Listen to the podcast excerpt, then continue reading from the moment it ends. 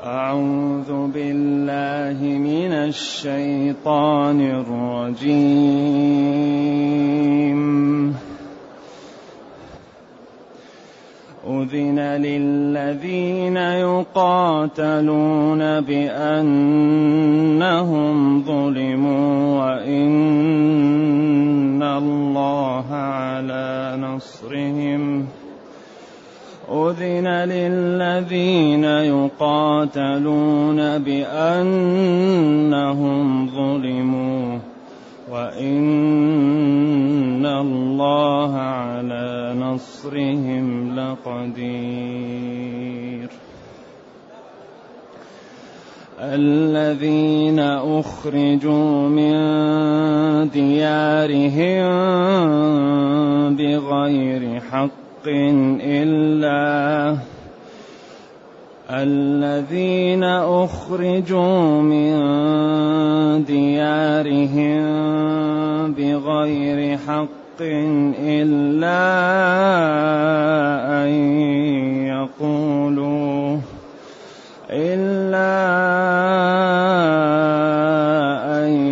يقولوا ربنا الله ولولا دفع الله الناس بعضهم ببعض لهدمت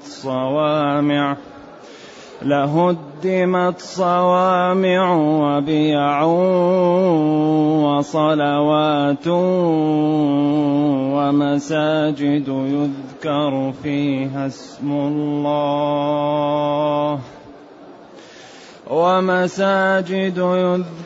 فيها اسم الله كثيرا ولينصرن الله من ينصره إن الله لقوي عزيز. الذين إن مكناهم في الأرض أقاموا الصلاة وآتوا الزكاة وأمروا بالمعروف ونهوا عن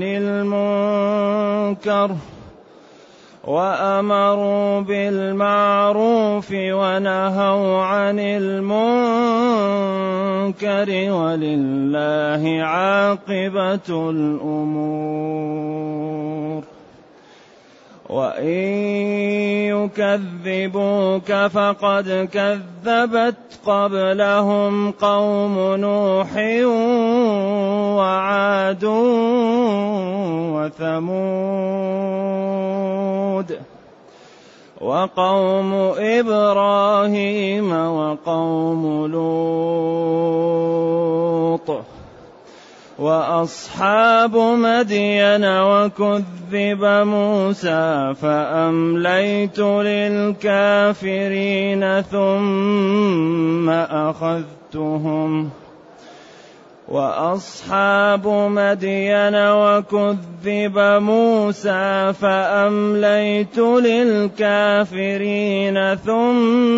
أخذتهم فكيف كان نكير. فكأي من قرية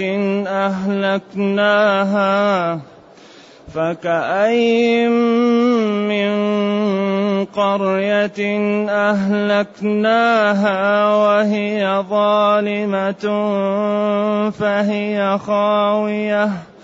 فهي خاوية على عروشها وبئر معطلة وقصر مشيد. أفلم يسيروا في الأرض فتكون لهم قلوب يعقلون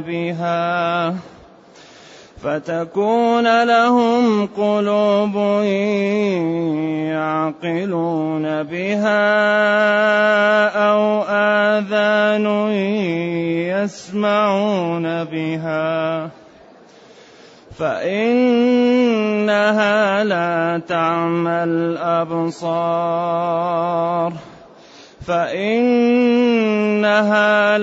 تعمى الأبصار ولكن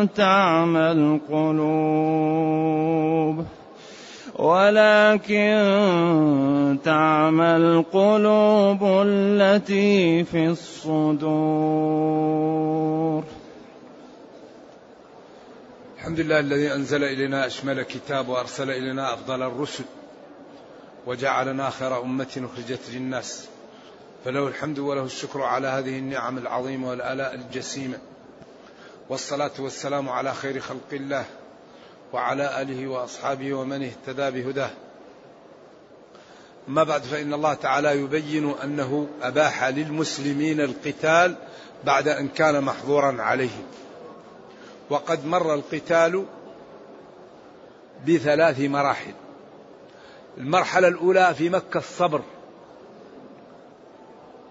فلذلك قال لآل ياسر إن موعدكم اصبروا يا آل ياسر فإن موعدكم الجنة، ما أمرنا بالقتال.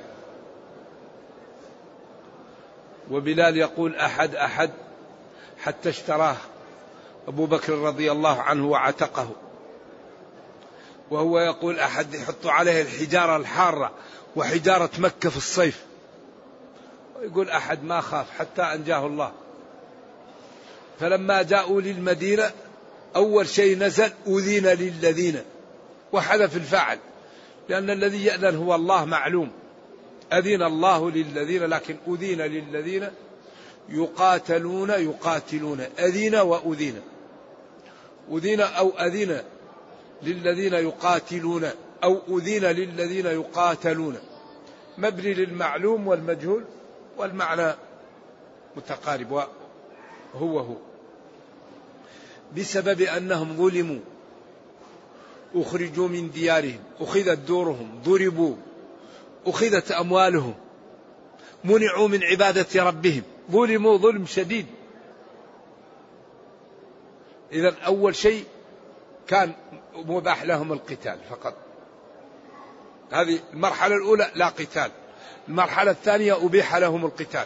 المرحلة الثانية أمروا بالقتال، وقاتلوا المشركين كافة كما يقاتلونكم كافة، انفروا خفافا وثقالا، وجاهدوا بأموالكم وأنفسكم في سبيل الله، إن الله اشترى من المؤمنين أنفسهم وأموالهم. ولكن بعدين رحمنا وقال فلولا نفر من كل فرقة منهم طائفة ليتفقهوا في الدين ولينذروا قومهم على الخلاف. الفرقة التي تتفقه في الدين هي التي تذهب للجهاد وتنذر قومهم بما رأوا من كرامات الله ونصره، أو الفرقة التي تتفقه هي التي تبقى مع النبي صلى الله عليه وسلم وتنذر الذين ذهبوا إذا رجعوا إليهم بما نزل من الوحي على الخلاف الموجود في الآية. إذا أبيح للمظلومين أن يدفعوا ويقاتلوا في سبيل الله، وإن الله توكيد على نصرهم لقدير، هذا تحفيز وجرعة للتشجع وللتحمس ولإقدام على العدو، وإن الله على نصرهم لقدير، ابشروا الله على نصركم لقدير وهو كريم ولا يضيع أجر من أحسن عملا ولا ينصرن الله من ينصره. إذا أنتم على موعد بالنصر وعلى موعد بالرفعة وعلى موعد بالكرامة. ولذلك قلنا إن الإسلام جاء لتبقى الإدارات في العالم بيد المسلمين، فالذين يقولون إن الإسلام جاء ليرغم الناس على الدين غير صحيح، والذين يقولون إن الإسلام جاء لصد الهجوم غير صحيح. الإسلام جاء ليستلم الإدارات في العالم، تبقى بيد المسلمين، فمن شاء فليؤمن ومن شاء فليكفر، لكن لا بد من الإذعان، لا بد السلطة في العالم بيد المسلمين، كل السلطات يعني يستلمها المسلمون، والعالم يبقى تحت سلطة الإسلام، وعند ذلك يشيع بين الناس العدل والرخاء والطمأنينة والإنصاف والازدهار، وتكون الأمور موضوعة في مواضعها، فيدخل العالم في دين الله أفواجا. لذلك ما في شيء أكثر من إدخال الناس في الإسلام مثل أن يستقيم المسلمون. إذا استقام المسلمون ومارسوا الدين كل من يخالطهم يدخل في الإسلام، لأن الإسلام يدعو لكل فضيلة وينهى عن كل رذيلة، يدعو للإيثار، يدعو للستر، يدعو للتغاضي، يدعو للإكرام، يدعو للرأفة، يدعو للرحمة، يدعو للشجاعة، يدعو لكل خير. فالإسلام مجمع الفضيلة، وأي إنسان رأى الإسلام وعنده عقل يحبه ويدخل فيه. فإذا هو الإسلام الآن مشكلة أن المسلمين يحولون بين الكفار وبين الإسلام، فنحن الآن نريد المسلمين ما يحول بين الكفار وبين الإسلام، على الأقل المسلم ما يكون كالجبل أو كالحائط الذي يمنع الكفار من رؤية حقيقة الإسلام. هذه مشكلة. هذا الإسلام يقول لا تظلم، لا تكذب، لا تسرق، لا تزني، لا ترابي، تصدق، انفق، اصلح ذات البين، افعلوا الخير لعلكم تفلحون. فإذا قرأ عن هذا الدين قال ما أجمله وأحسنه وأنجعه لحل مشاكل أهل الأرض. فإذا نظر إلى المسلمين وجد الرشوة، وجد الربا، وجد الكذب، وجد الظلم. إذا يقول لو كان الدين حق لاتبعه أهله. قال تعالى ربنا لا تجعلنا فتنة، أي لا تجعل عملك فينا سببا في صد غير المسلمين عن الدخول في الإسلام. لذلك أكبر عمل للدين الآن أن نمارس الدين، نمشي مشية المسلم، ننام نوم المسلم، نبيع بيع المسلم، نسافر سفر المسلم. فإذا كان كل واحد منا يتعامل عن طريق الدين كل من رآه أحبه ودخل الناس في الإسلام. فإذا كان المسلم لا يمارس الدين إلا في المسجد، وإذا أراد أن يخرج من المسجد يقول للدين استودعتك الله أتركك في المسجد حتى نرجع إليك، تكون هذه مشكلة. يأتي للمسجد ويصلي ويقرأ القرآن ويخشع، فإذا خرج من المسجد يقول للإسلام خليك في المسجد حتى نرجع لك، هذا مشكل. هذا إذن لا بد نخرج بالإسلام من المسجد، يصحبنا في البيت، في المكتب، في الطائرة، في القطار، في الحديقة، في أي محل يصحبنا الإسلام. لذلك أهم شيء الآن ممارسة، ما يوجد شيء أنفع للإسلام من القدوة الحسنة. القدوة، وما أريد أن أخالفكم إلى ما أنهاكم عنه، أتأمرون الناس بالبر وتنسون أنفسكم، كبر مقتا عند الله أن تقولوا ما لا تفعل، فإنك إذ ما تأتي ما أنت آمر به تلف من إياه تأمر آتيا. إذن أبيح للذين يقاتلون ويقاتلون بسبب أنهم ظلموا، أبيح لهم أن يقاتلوا ويدفعوا الظلم، وإن الله جل وعلا المعبود بحق على نصرهم وجعل الغلبة لهم وكبت أعدائهم لقدير. إذن الذين أخرجوا من ديارهم بغير حق، هذا بدل من أذين للذين يقاتلون. الذين يقاتلون أو يقاتلون الذين أخرجوا من ديارهم بغير حق، فهي بدل مما تقدم. أخرجوا من ديارهم من مكة بغير حق وبغير طريق مستقيمة، إلا أن يقولوا ربنا الله. ما أخرجوا إلا لأجل الإيمان والاستقامة على شرع الله، وهذا تأكيد المدح بما يشبه الذم، كما قال ولا عيب فيهم غير أن سيوفهم بهن فلول من قراع الكتائب وكما قال في الآية الأخرى إلا أن يقول الآية الأخرى وما نقموا منهم إلا أن يؤمنوا بالله العزيز الحميد. فهذا الذي نقموا منهم هو مكرمة ومعزة، ينبغي أن يكون زيادة في الإكرام، لذلك هذا أسلوب من أساليب البديع معروف. لذلك قال ولا عيب فيهم غير أن سيوفهم بهن فلول من قراع الكتائب. في السيف بعض التأثر للضرب، وهذا مدح ما هو عيب. كذلك هؤلاء وما نقموا منهم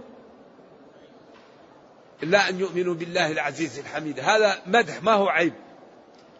هذا أسلوب من أساليب العربية، والقرآن نزل بلسان عربي مبين. إلا أن يقولوا ربنا الله خالقنا وسيدنا ومدبر أمرنا ورازقنا هو الله لا غيره. وهذا كان مدعاة للجوائز والإكرام لا للإخراج والإهانة، لكن العقول إذا فسدت تنعكس. قالوا اخرجوا آل لوط من قريتكم، لما لا؟ طيب هل هذا مدعاة للإكرام وللإخراج؟ إنهم أناس، طيب التطهر هذا كرامة ورفعة ما هو عيب. وقالوا أجعل الآلهة إلها واحدا إن هذا شيء، والشيء العجاب أن تكون الآلهة متعددة، لا يصلح إلا إله واحد عقلا، ما يمكن يكون في الكون إلا إله واحد، لأنه لو كان في غير إله لتصادم وهلك الناس.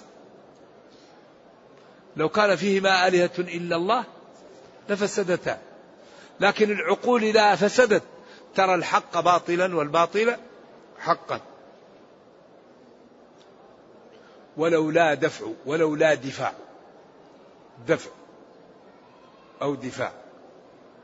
ولولا دفاع الله الناس بعضهم ببعض لفسدت الأرض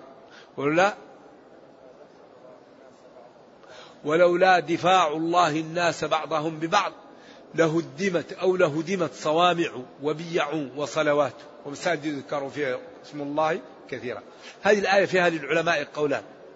القول الأول هو القول الواضح، أن ولولا أن دفع الله بالرسل وبأتباعهم عن أهل الدين لا تسلط أهل الكفر على أهل الدين وآلوهم وغلبوهم. هذا القول الذي عليه الجمهور، وهو القول الثاني ولولا أن جعل الله سنة التدافع وجعل القوي يرد عن الضعيف والمعتدل يرد الظالم وجعل هناك سنة التدافع لفسدت الأرض، لهدمت صوامع وبيع وصلوات ومساجد ولفسد الكون، لأنه لا سنة للتدافع.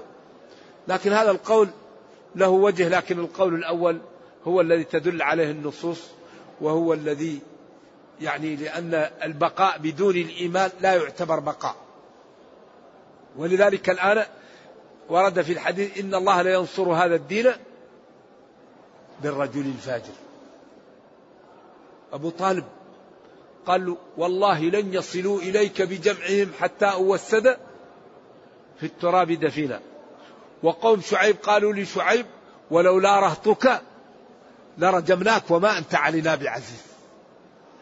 لذلك الله ينصر هذا الدين أحيانا بالرجل الفاجر، وفي بعض الروايات بالرجل الكافر، ذلك يدبر الأمر، هذا من تدبير الله.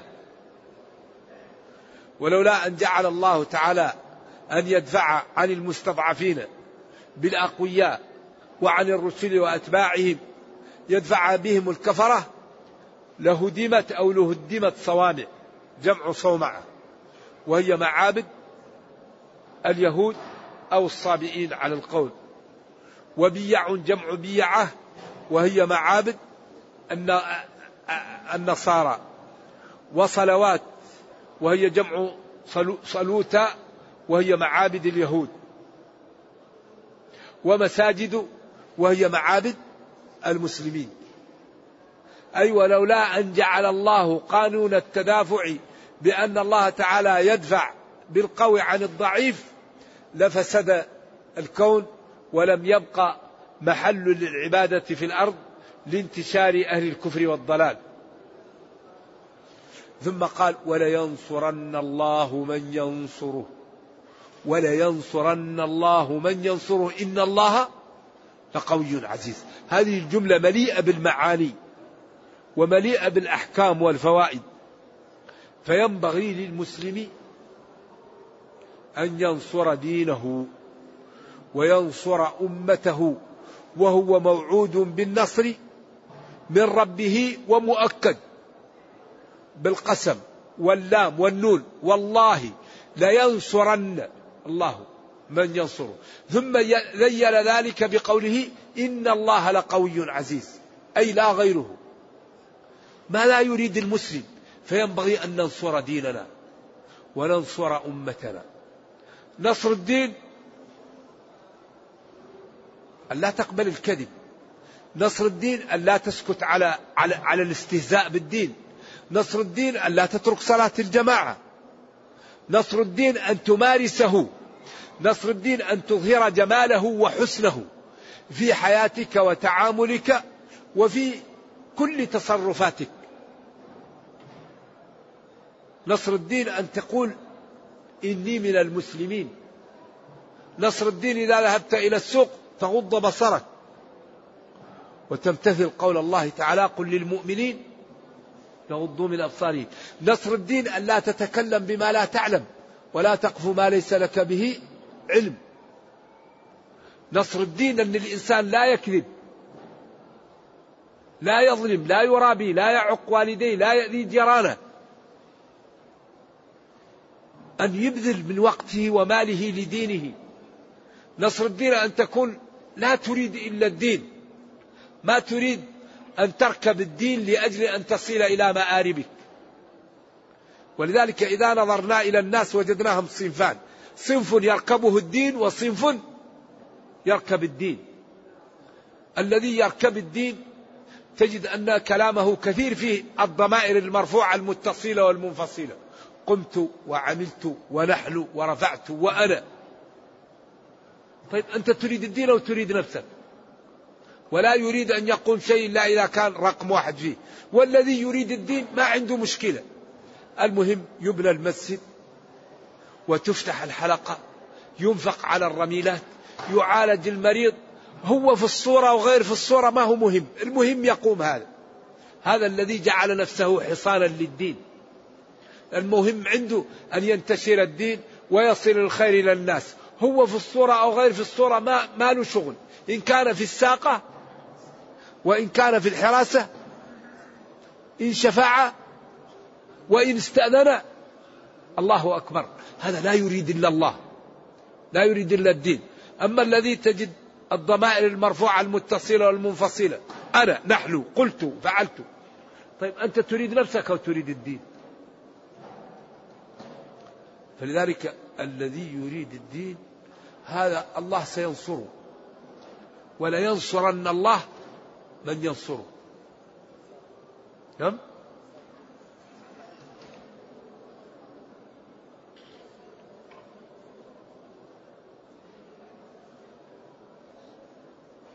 ومساجد يذكر فيها اسم الله كثيرا، وهذه المساجد بين الله أن فيها رجال الله اصطفاهم وهم الذين نصروه، لا تلهيهم تجارة ولا بيع عن ذكر الله من السبعة ورجل معلق قلبه بالمساجد في بيوت أذن الله أن ترفع ويذكر فيها اسمه.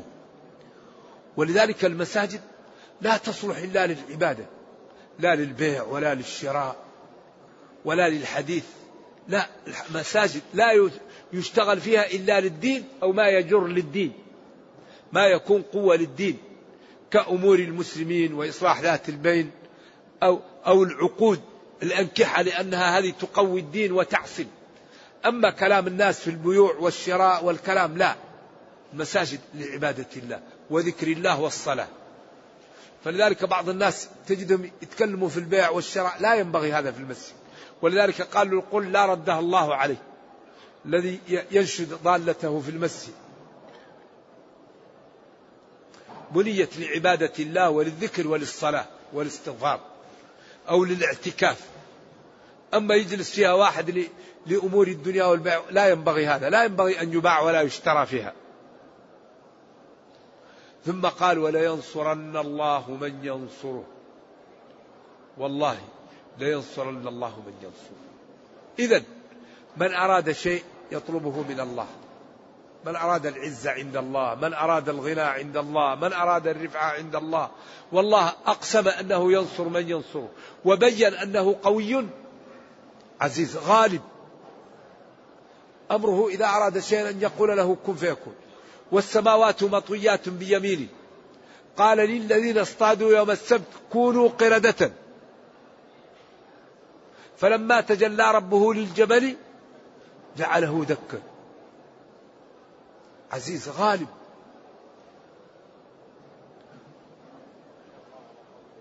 الذين إن مكناهم في الأرض، الذين إن مكناهم قويناهم وهيأنا لهم السلطة في الأرض. أول شيء أقاموا الصلاة. إقامة الصلاة هذه لا بد منها. اتفق الأئمة الأربعة على أن تارك الصلاة لا يعايش المسلمين. إذن حياة تارك الصلاة غير شرعية، ومخالطته للمسلمين لا تجوز.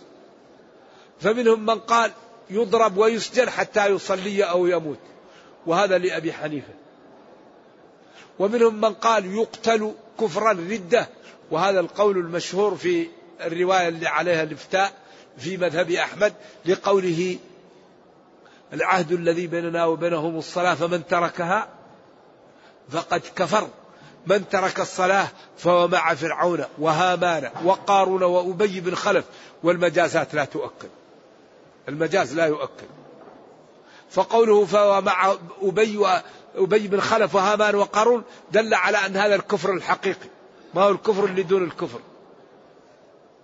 ومذهب أحمد واضح، ومذهب أبي حنيفة واضح، ومذهب مالك والشافعي في نوع من الخفاء، لأن أحمد قال هذا مرتد، من بدل دينه فاقتله، يستتاب وإن لم يتب يقتل. أبو حنيفة قال لا يحل دم امرئ مسلم إلا بإحدى ثلاث، والكافر وتارك الصلاة ليس منهم، فهو يضرب ويسجن حتى يصلي أو يموت. ومالك والشافعي قالوا يقتل حدا لا كفرا.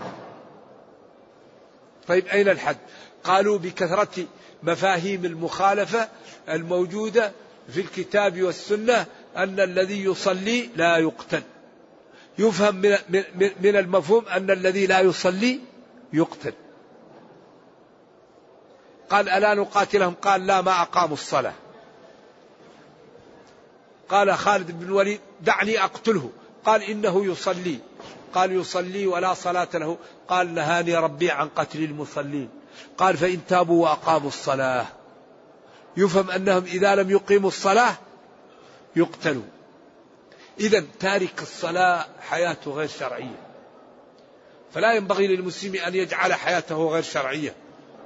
وآتوا الزكاة المفروضة، والمال تكون فيه الزكاة إذا بلغ النصاب وحال عليه الحول. وهذا مبين في آيات الأحكام وأحاديث الأحكام وفي الفقه. فالأموال نوعان، نوع لا بد أن يحل عليه الحول كالأنعام وك يعني الذهب والفضة وعروض التجارة، ونوع لا يلزم أن يحل عليه الحول وهو الزروع. وآتوا حقه تزرع، إذا كان عندك مزرعة كل 3 أشهر تحصدها، كل ما حصدت في 60 ليس فيما دون 5 أوسق صدقة، والوسق 60 صاعا تقريبا حول 300 صاع، لأقل 60 في كم 300 صاع، اللي أقل منها ما فيها. فكل ما أما الإبل والبقر والغنم والذهب والفضة وعروض التجارة والبيوت إذا كانت للتجارة أو للدور أو الأراضي، إذا حل عليها الحول تدفع 2.5%، وهذا مبين. والزكاة أغلى ما تقال للمفروضة، ويدخل فيها أيضا إن في المال حقا سوى الزكاة.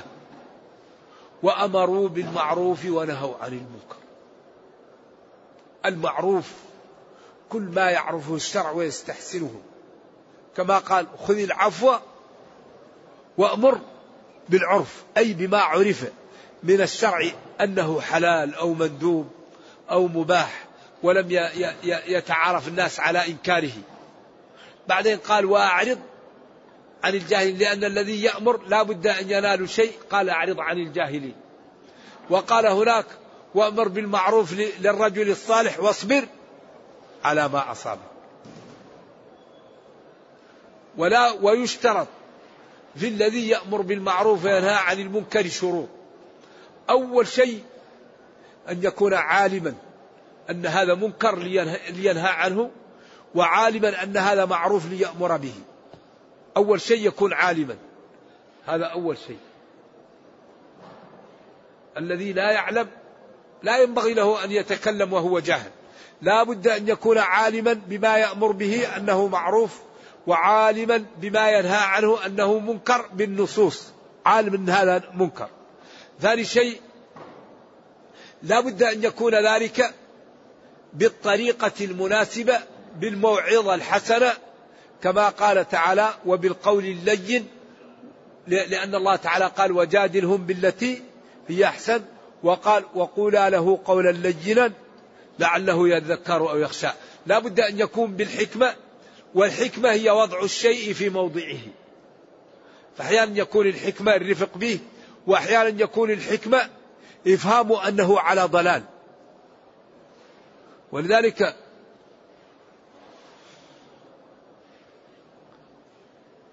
ولا خير في حلم إذا لم تكن له بوادر تحمي صفه أن يكدر، ولا خير في جهل إذا لم يكن له كريم إذا ما أورد الأمر أصدر.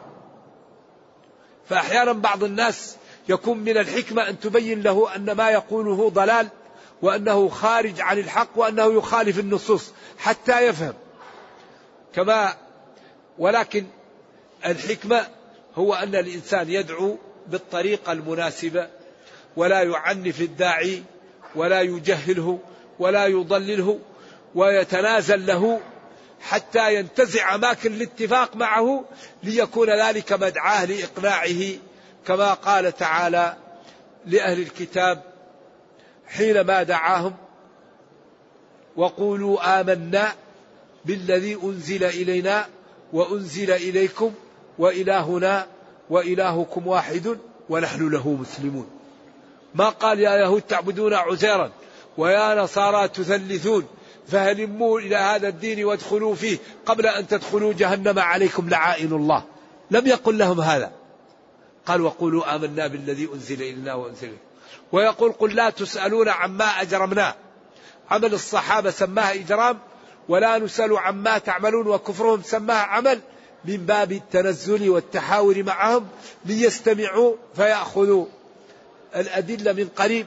وقال لموسى وهارون فقولا له قولا لينا لعله يتذكر ويخشى. وقال لنبينا ولو كنت فظا غليظ القلب لانفضوا من حولك. ولذلك هذه الحجج وهذه الإقناع بصيرة يعطيها الله لبعض خلقه. بعض الناس الله يعطيه البصيرة. لذلك ابن أبي دؤاد لما جاء الشيخ الشامي مكبل بالحديد وجاء الواثق وقال السلام عليكم، قالوا لا عليك السلام، قال له بئس ما أدبك مؤدبك يا أمير المؤمنين، الله يقول وإذا حييتم بتحية فحيوا بأحسن منها أو ردها، أنت والله ما حييت بأحسن منها ولا ردتها.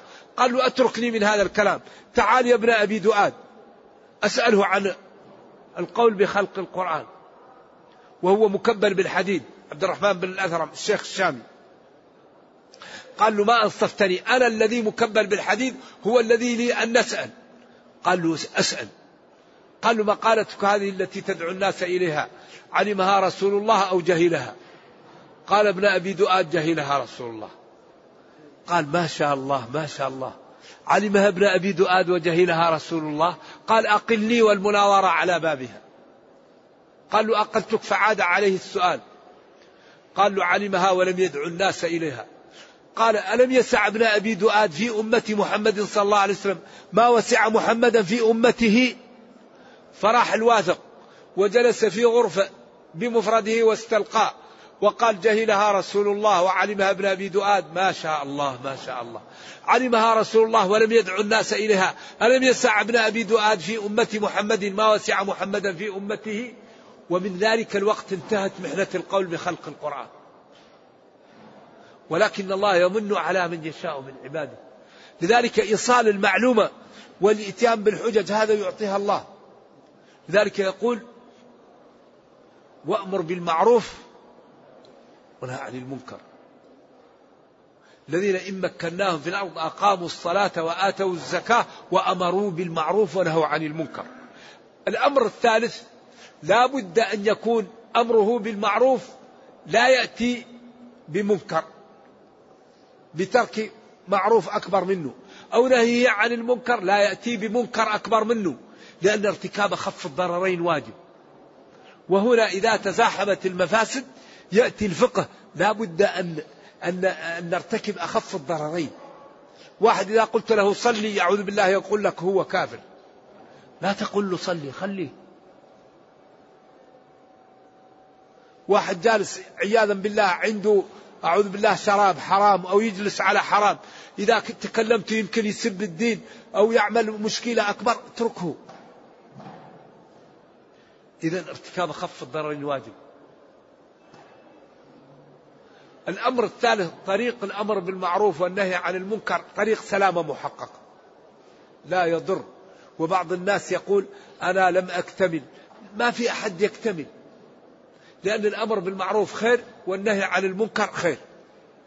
فالإنسان لا يقول أنا لست كامل، ولا أصلا كلنا ناقصون. فالإنسان يأمر بالمعروف وينهى عن المنكر، لكن بالرفق وبالموعظة الحسنة، ويعلم أنه قد يناله شيء. إذا كان الإنسان إذا سبه من يأمره ويتضارب معه يتركه، لكن هذه طريق الأنبياء. فإذا أمرت بالمعروف ونهت عن المنكر لازم تصبر على ما يأتيك. واحد قد يسبك، قد يديك كف يرتشك، إذا كنت تريد ترد له الضرب أتركه، لا بد الواحد يصبر. واصبر على ما أصابك. ومن مدعاة تطبيق الأمر بالمعروف والنهي عن المنكر أن يكون الآمر منفذا، لأنه قال وغير تقي يأمر الناس بالتقى طبيب يداوي الناس وهو مريض، فإنك إذ ما تأتي ما أنت آمر به تلف من إياه تأمر آتيا. لذلك من حسن الاستماع للإنسان والإنصات له والقبول منه أن يكون ممارسا لما يدعو إليه. ولذلك من أخطر ما نواجه الآن أن يكون الداعية غير مطبق للدين ويعطينا دينا مشلولا ناقصا. الذي يجلس ويعلم الناس ينبغي أن يكون شكله مسلما، لا يتظاهر بالفسوق ولا يتظاهر بخلاف الدين، وإلا يعطينا إسلام مشلول، يعطينا إسلام مشوه. يقول لك لا يا أخي، أي واحد يتعرض للدين ينبغي أن يكون إيش؟ أنت تدعو الناس للدين، أول شيء أنت أنقذ نفسك يا أخي، تدعو للدين وأنت ناقص، هذا ما ينبغي. ينبغي لمن يدعو أن يكون مظهره وهيئته مسلمة، لأن احنا لا ندري عن الغيب، لكن من ظاهره غير مستقيم كيف يقبل منه؟ لا ينبغي. ولذلك من كمال الدعوة أن يكون الداعية ممارسا لما يدعو إليه، وأن يكون متقيا. أما أن يكون الداعية لا يطبق ويدعو الناس للتطبيق، هذا مدعاه إلى عدم القبول. يكون في البيت هو يستعمل أمور، يقول للولد لا تدخن وأنت تدخن، كيف هذا؟ أول شيء ينبغي، وما أريد أن أخالفكم، الدخان ينبغي الإنسان لا يشربه أعوذ بالله، والمعاصي ينبغي الإنسان لا يفعلها، وإذا كان لا بد منها يستتر بستر الله، تجد بعض الناس في الشارع يا أخي استتر.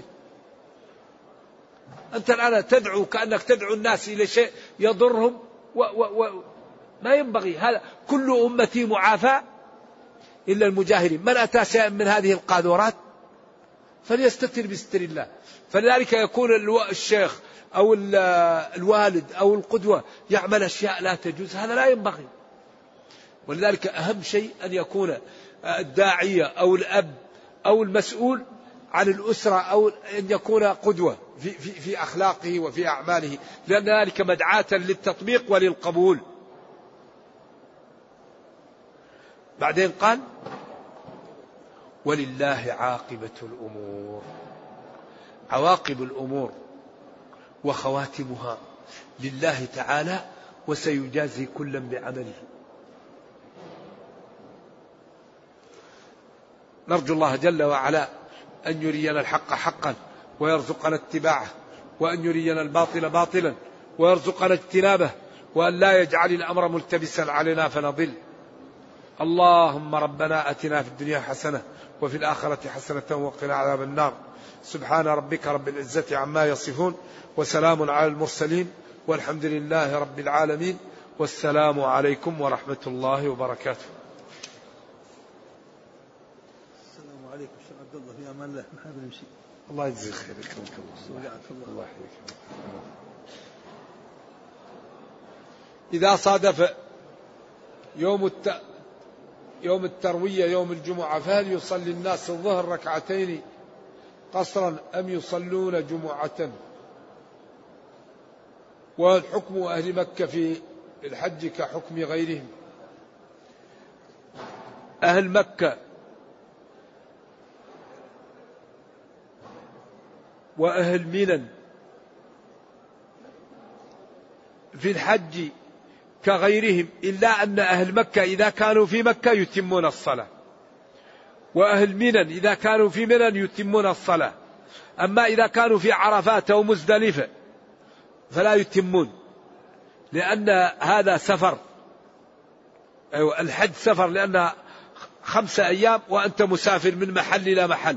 ولذلك المحققون يقولوا مسافة القصر ليست محددة، وإنما ما يسميه العرب سفرا، هذا يقوله المحققون. نعم، إذا كانوا في يوم التروية فالحجاج يصلون الظهر ويصلون العصر قصرا، وكل صلاة في وقتها.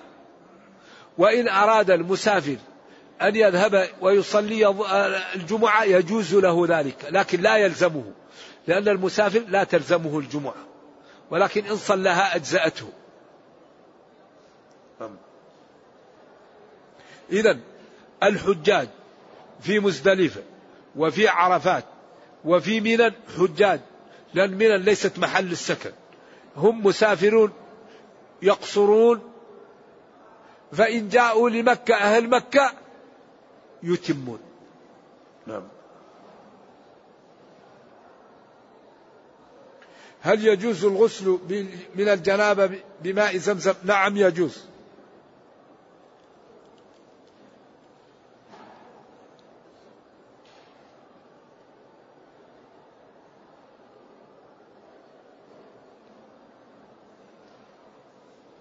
يقول إنسان لها حساسية شديدة في الأنف، هل يجوز لها لبس الكمامات في الحج أو وضع شيء ذو رائحة؟ نعم، إذا قال لها الطبيب ذلك. تذهب إلى طبيب عالم مسلم، طبيب يعرف، فإذا قال لها ذلك تفعل. نعم، وإن فدت طيب، وإن لم تفدي إن شاء الله، لكن الأولى أنها إذا عملت تفدي لذلك، الأولى. نعم، لأن الذي رأسه فيه الهوام فلما حلقه أباح له الحلق وقال له يفدي. نعم، من صدقة، من صيام أو صدقة أو نسك. على لبس الكمامة وعلى الرائحة أيضا، إن كانت الرائحة طيب أو شيء. نعم. وبعضهم يقول الوجه تغطية لا تضر، بعضهم يقول كذا، يقول الوجه ليس من الرأس، محل خلاف. لكن رائحة الطيب إذا كان طيب يفدي.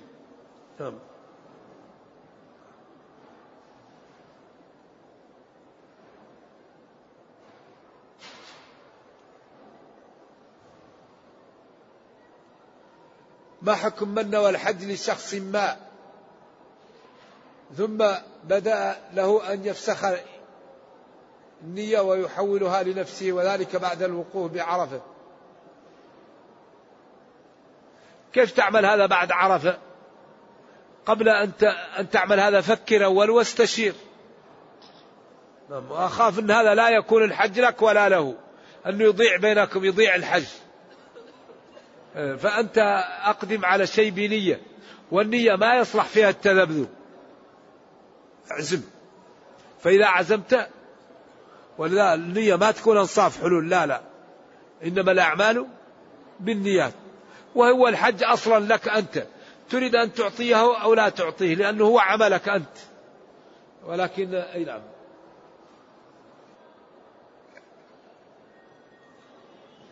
يقول واحد، قال لي واحد يحج له عن شخص، فإذا رجع يعطيه المال، وبعد أن انهى الحج لم يعطيه شيئا،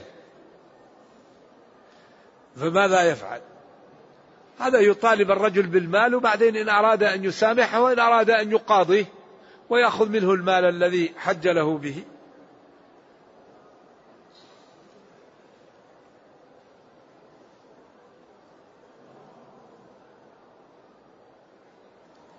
يقول ما الأعمال التي يمكن أن يعملها ويهديها لوالديه؟ الدعاء وصدقة المال، ويمكن أن تحج عنه وتسأل له الله أن يرحمه، وتتصدق عنه بالمال وبالثياب وبكل شيء يحتاجه الناس، تتصدق عن والدك وتصل إليه.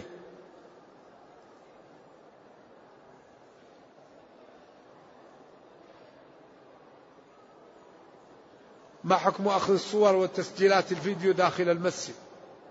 أسأل اللجنة الدائمة للإفتاء عن هذا الشيء، لأن إذا كانت هذه الصور، نبينا صلى الله عليه وسلم قال لعن الله المصورين، فليخلقوا حبة فليخلقوا شعيرة وليسوا بفاعلين، أشد الناس عذابا يوم القيامة المصورون.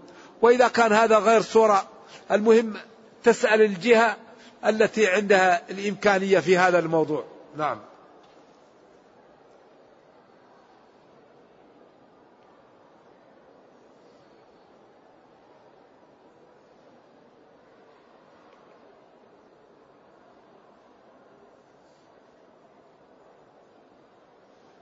يقول كيف نجمع بين قوله تعالى وأن ليس للإنسان إلا ما سعى، وبين قوله عليه الصلاة والسلام إن الميت لا يعذب ببكاء أهله عليه؟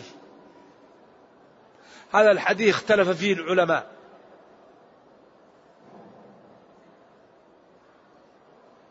ولذلك عائشة أنكرت الحديث، ولذلك الحديث صحيح.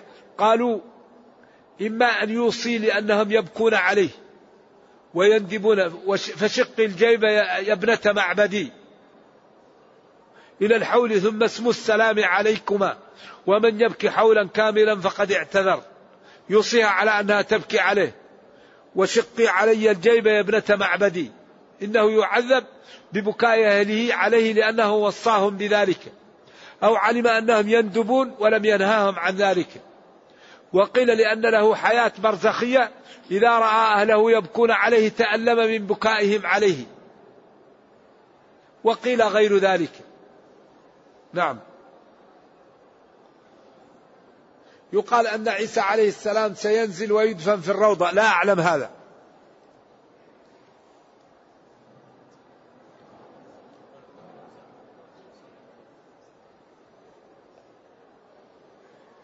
هل إذا حج أحد لشخص هل يحصل له نفس الأجر؟ نعم، يمكن يحصل له الأجر إذا كان قريب له، أب أو والدة أو شخص يحبه، إن شاء الله كلهم يحصل الأجر، لأن الله كريم ولا يضيع أجر من أحسن عملا. نعم.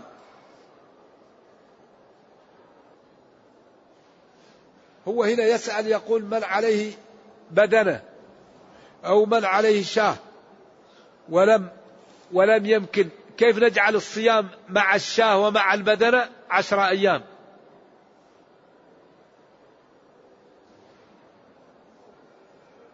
هذا في التمتع وفي القران وفي من ترك واجب فليرق دما. لكن الذي يعمل أمور أخرى تلزمه بدنة. هل من لم يجد يصم؟